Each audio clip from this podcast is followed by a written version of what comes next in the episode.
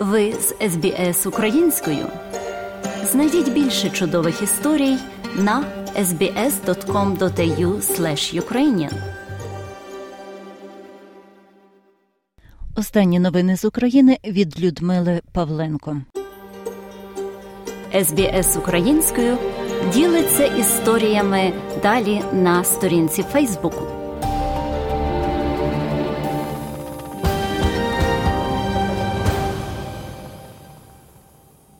У 352-й день повномасштабного російського вторгнення Росія здійснила черговий масований обстріл України, випустивши у напрямку мирних міст десятки крилатих ракет. Били по всіх регіонах завдяки силам протиповітряної оборони. Значних руйнувань вдалося уникнути. Цілями Росії у масованій ракетній атаці проти України була цивільна інфраструктура та звичайні українці. Про це сказав президент Володимир Зеленський у своєму відеозверненні. Президент також прокоментував факт перетину російськими ракетами повітряного простору Румунії та Молдови. Цей же факт раніше підтвердив головнокомандувач Валерій Залужний, говорить Володимир Зеленський. Ворог сьогодні запустив щонайменше 70 ракет в черговій масованій атаці. Щонайменше 60 ракет збито.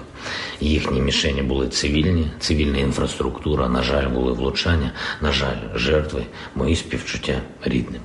Кілька російських ракет пройшли повітряним простором Молдови та Румунії. Черговий доказ того, що терор не знає і ніколи не знатиме жодних меж. Черговий доказ того, що захист України це захист всієї Європи і світу, кожної країни, яка просто хоче жити. Сьогоднішні ракети це виклик НАТО колективній безпеці. Це терор, який можна і треба зупинити. Світ повинен зупинити. Додам, що президент України вже повернувся із закордонного турне, і російські ракетні атаки переживав разом з українцями вже на батьківщині. Наприкінці матеріалу також прозвучить і традиційне щоденне звернення президента. Росія атакувала не лише упродовж дня 10 лютого. Уночі російські війська також масовано обстріляли низку міст, зокрема Запоріжжя. Лише за годину в місті зафіксували зафіксували 17 влучань. Це найбільша кількість з початку повномасштабного вторгнення. Повідомив секретар міської ради Анатолій Куртєв. Були атаковані об'єкти енергетичної інфраструктури. Також уночі російські армійці били по Харкову, завдали близько 10 ракетних ударів, поцілили в об'єкти критичної інфраструктури, чим спричинили перебої з електро, водо та теплопостачанням у місті. Потужні вибухи пролунали і в Дніпрі. Спочатку російські армійці Російці запустили по місту дрони камікадзе, а під ранок крилаті ракети. Є влучання ракетами в об'єкт енергетичної інфраструктури. Поранення дістав працівник підприємства. Повідомив голова Дніпропетровської обласної військової адміністрації Сергій Лисак. На Хмельниччині близько четвертої ранку російський дрон камікадзе поцілив в об'єкт критичної інфраструктури Шепетівського району. Про це повідомив голова Хмельницької обласної військової адміністрації Сергій Гамалій. Також у Дніпропетровській, Запорізькій, Миколаївській та Черкаській областях областях російські дрони камікадзе були переважно збиті українською протиповітряною обороною. Росія в Україні продовжує застосовувати заборонені фосфорні боєприпаси та запалювальні снаряди, як робила це в Сирії та Грузії. Про це заявив представник центру досліджень трофейного та перспективного озброєння і військової техніки Генерального штабу збройних сил України Андрій Рудик. На підтвердження він оприлюднив фотографії ураження російською артилерією цивільної інфраструктури України, а також знімки використання Росією армією фосфорних боєприпасів по позиціях українських захисників у 2023 році. Україна матиме всю необхідну зброю, в тому числі далекобійні ракети та штурмову авіацію. Про це заявив радник голови офісу президента України Михайло Подоляк. За його словами, партнери розуміють, що війну необхідно завершити цього року, аби не дати Росії можливості перетворити її у затяжний конфлікт. Сьогодні питання дальнобійної артилерії я маю на увазі дальнобійних ракет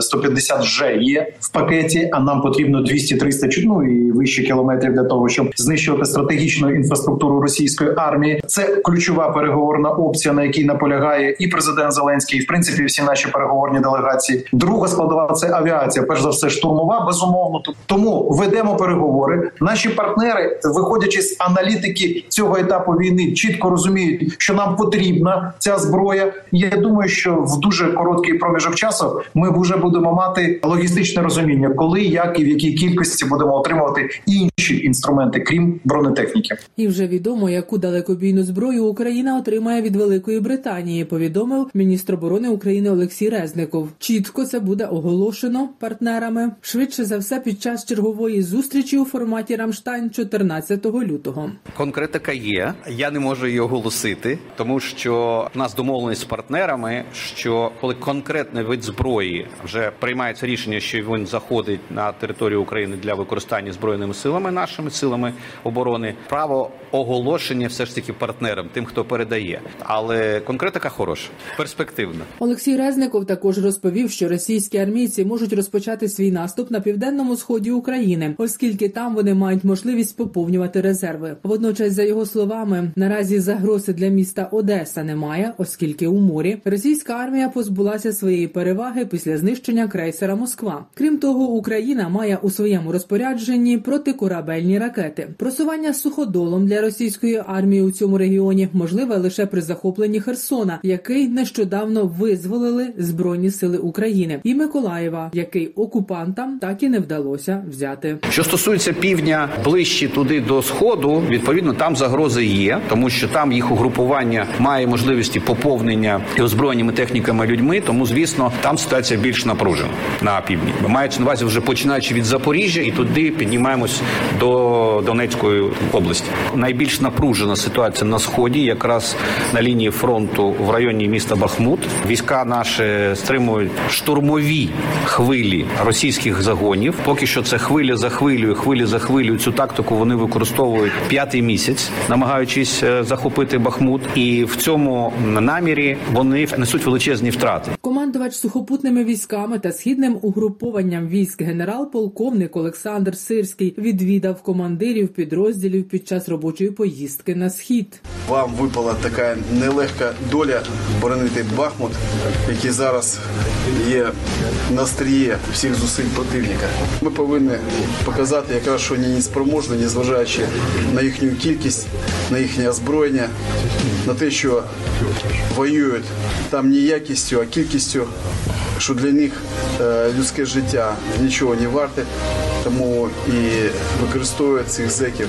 Ми повинні показати, що у нас збройні сили, незважаючи на те, що ми зараз обороняємось, готові дати відсіч будь-якому противнику. Наразі на Бахмутському, Авдіївському та Новопавлівському напрямках Донеччини російська армія зосереджує свої сили та велику кількість техніки, намагається прорвати оборону збройних сил України і захопити ключові міста цих напрямків. Про це розповів керівник області Павло Кириленко і наголосив, спроби російських армійців невдалі окупанти зазнають численних втрат. Ворог всі свої дії і всю ескалацію і наступ, який як було вже прокоментовано, розпочав, але його спроби є невдалими. І повірте, я знаю про що кажу. Він несе просто численні втрати, і ми своїми зосередженими зусиллями, і в тому числі військова адміністрація, робимо все, і в тому числі свій вклад і внесок в оборону області для того, щоб ворог не пройшов і йому нанести такі втрати, щоб його наступальний пил був просто зведений на нівець. Отже, російська армія продовжує зазнавати втрат. Загальні втрати російських окупантів в Україні з 24 лютого минулого року становлять вже близько 136 тисяч. Зокрема, аби поповнити втрати на Запоріжжі, туди завозять ув'язнених з приватної воєнної компанії Вагнер, розповідає речник Генерального штабу збройних сил України Андрій Ковальов. Противник продовжує зазнавати втрат для приховування кількості загиблих окупантів на території підприємства Придніпровське Біотес в місті Токмак Запорізької області. Російські загарбники облаштували мобільний крематорій. Місцеві мешканці скаржаться на постійний трупний сморід у південно-східному районі міста, особливо вночі. Росія готує свою оборонну промисловість до затяжної війни з Україною, але намагається уникнути ширшої мобілізації цивільної економіки та всіляко приховує масштаби втрат власної техніки. Про це інформує Американський інститут вивчення війни. А за даними нідерландської групи громадянської розвідки Орекс, Російська Федерація вже втратила в Україні понад тисячу танків, а ще понад півтисячі танків захопили збройні сили України, що становить близько половини усіх танків, які Росія підготувала для вторгнення в Україну. Дослідники додають, що влада Росії публічно оголошує про необхідність нарощувати потужності військово-промислового комплексу, начебто для протидії збільшенню військової допомоги Україні її міжнародними партнерами. Натомість справжньою метою подібних заяв може бути намагання компенсувати і водночас приховати значні втрати Росією техніки на полі бою. Російська армія все ще залишається сильною і чисельною, але окупація Донецької і Луганської областей, яку вона ставить собі за мету, наразі нереалістична. Таку думку висловив представник головного управління розвідки Міністерства оборони України Андрій Юсов, коментуючи дані про втрати російських окупантів. Е, Нагадаємо, що жодної стратегічних завдань цілей, які Путін е, оголошував на початку повномасштабної агресії, не досягнуто і не виконано. І ось е, пробують ціною величезних втрат, не рахуючись із е, втратами в живій силі, в техніці. Ну власне задовольнити ось е, хворобливу уяву і марнославство кремлівського диктатора. Це не перші терміни. Вони багато разів переносяться. Ми давайте нагадувати і собі, і світу, що скоро вже рік, як за три дні, російська орда бере Київ е, і захоплює Україну. Цього разу завдання, ну скажімо так, не менш е, безглузді.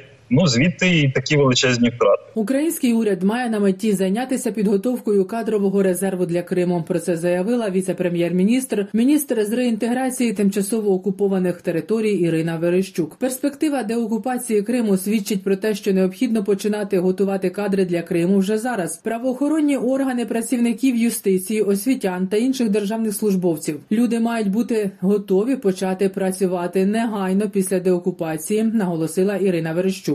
Ну, звичайно, коли ми говоримо про деокупацію, то ми говоримо про військовий шлях, так але ми займаємося питанням реінтеграції. Коли відбувалась деокупація, до прикладу, на Херсонщині чи на Харківщині, так ми бачили, яка є потреба у кадровому резерві. А уявіть собі деокупацію Криму. Так на жаль, наш рідний український Крим уже 9 років як е, під ворожою окупацією, і тому питання забезпечення кадрового резерву є більш ніж актуальним, і саме це буде викладено невдовзі у постанові кабінету міністрів, яка вже готується. Далі слухайте повний виклад щоденного звернення президента України Володимира Зеленського. Бажаю здоров'я, шановні українці.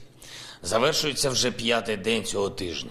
В чомусь дуже складного тижня, точно дуже змістовного.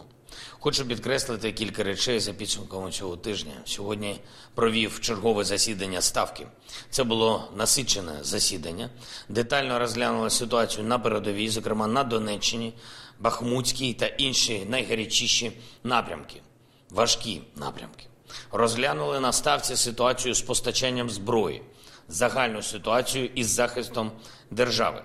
Вже готуємось до нового Рамштайну, і в тому числі про це говорили про нові опції в обороні, які маємо відкрити для України разом з партнерами.